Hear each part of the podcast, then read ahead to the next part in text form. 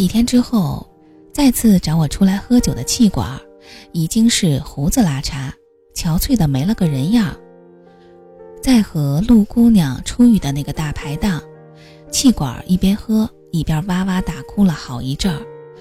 我说：“你该吧，让你威风，让你撂狠话。”气管大手一挥，叫了两瓶高度白酒，跟喝来不要钱似的往嘴里灌，我拦都拦不住，一边喝又一边哭。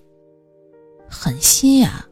平常下手狠也就算了，要离婚了心还这么狠，招呼都不打一个，留了两张协议就走了。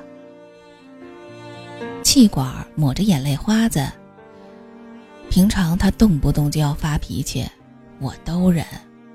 老子就喝醉酒说了一回胡话，他屁股都不拍一下就走了。再说我他妈喝醉酒说的话能算数吗？其实那天我只是想挫挫他的锐气。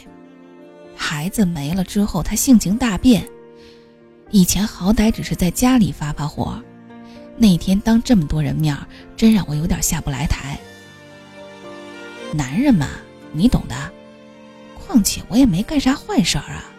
清醒的时候，我真的一根手指头都没碰那丫头的。被吓醒那会儿，脑袋就已经搁人胸上了。哎呀，真他妈是一百个跳进黄河也洗不清了。气管一个人边说边抽抽。我无奈的摇头。那现在怎么办呀？要不我帮你打个电话给他试试。气管拖着眼泪鼻涕直点头。我这边才按完陆姑娘的号码，气管的脸色就不对了，他表情扭曲的捂上肚子。哎哎，等会儿，我胃好像有点疼。我把手机搁在一边，还来不及上前询问具体情况，就看着他砰的一声栽倒在我跟前。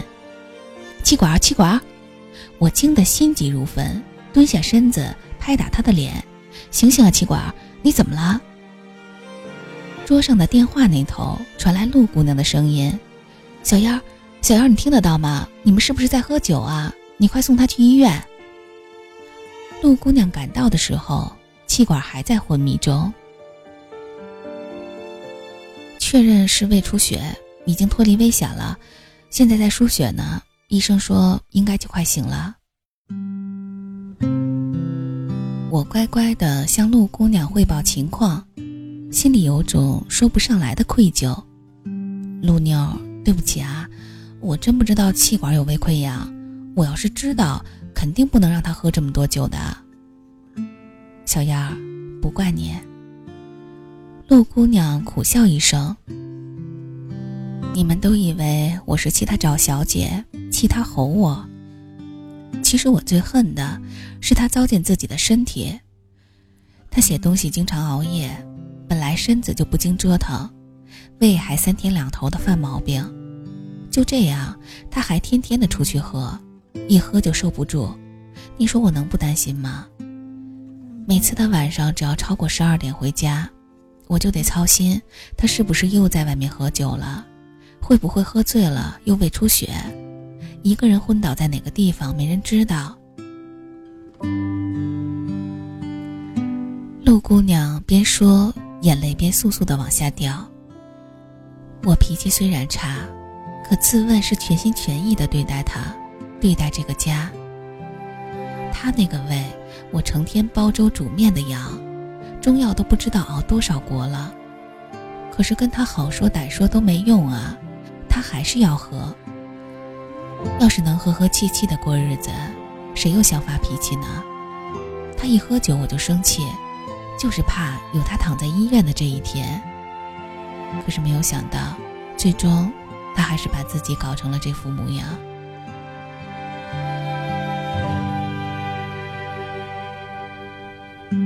我听着，心里莫名的泛起一阵心酸，只好扶上他的肩，轻轻开口。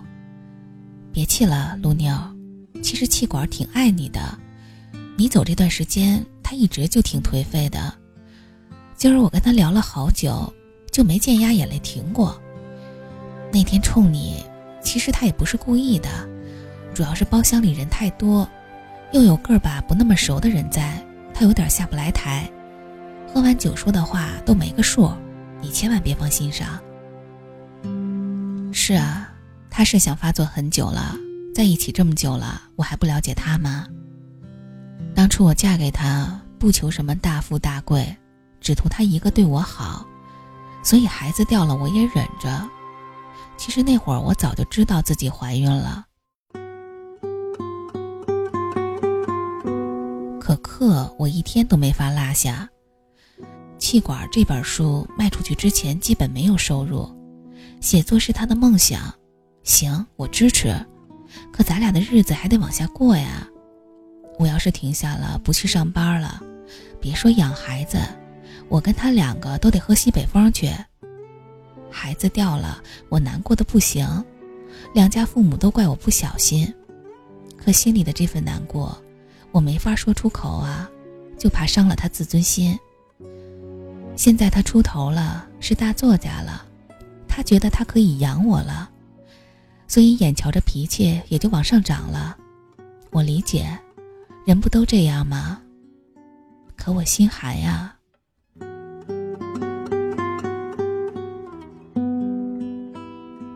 前几年，他给我写情诗，说愿意在我身边做一头卑微的驴。你们也觉得他做到了，他待我好，我脾气这么差，他也忍着。可那都是外人看到的，真正到了过日子里，柴米油盐酱醋茶组成的一桩一件小事儿里，谁比谁卑微，哪有说得清呢？个性强的姑娘，倒霉就倒霉在这一点上。爱上一个人的时候，表面依然放不下凶悍，可温柔却在别处。温柔在一个我说不清，他也看不见的地方。这大概就是我们最悲哀的地方吧。陆姑娘说完，已经是泪流满面。她抄起气管的手喃喃自语：“他要是真能明白。”今天也就不会躺在这里了。我张了张嘴，半晌说不出话。不知怎的，病床上的气管明明还昏迷着，眼角却闪出了一点微光。我说不上这份微光是来自泪腺还是心房，唯一确定的是，他一定读懂了陆姑娘一直以来。隐忍的某些部分。很久很久之后，我又去气管家吃了一顿红烧肘子，这一次还带着我男朋友。这会儿的气管已经戒酒了，他坐在沙发上，捧着一把老茶壶，细细端详起我男朋友的脸。来来，小伙儿，我给你看个面相啊。男朋友惊讶的看着我。呀，你朋友还会这个，看得准吗？我严肃地回答：“准，铁准。”没过一会儿，厨房里就传来陆姑娘清脆的声音：“气管，你丫手断了，进来炖菜啊！”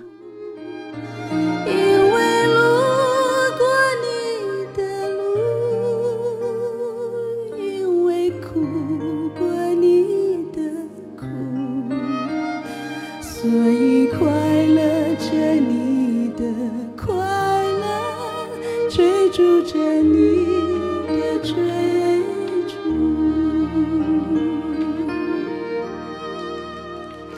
因为誓言不敢听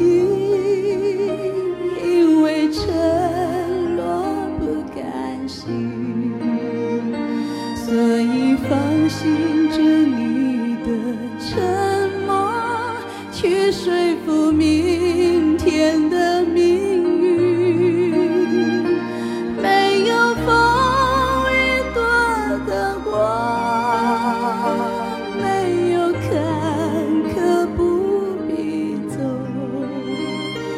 可以安心。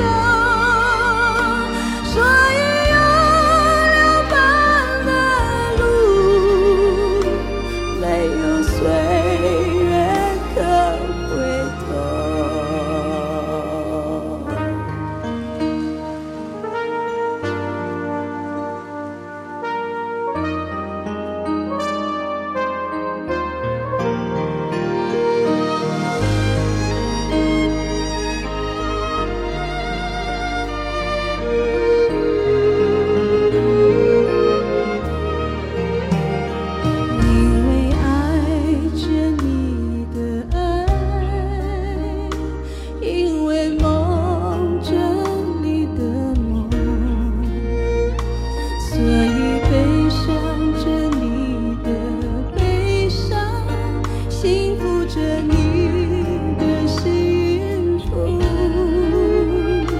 因为路过你的路因为苦过你的苦所以快乐着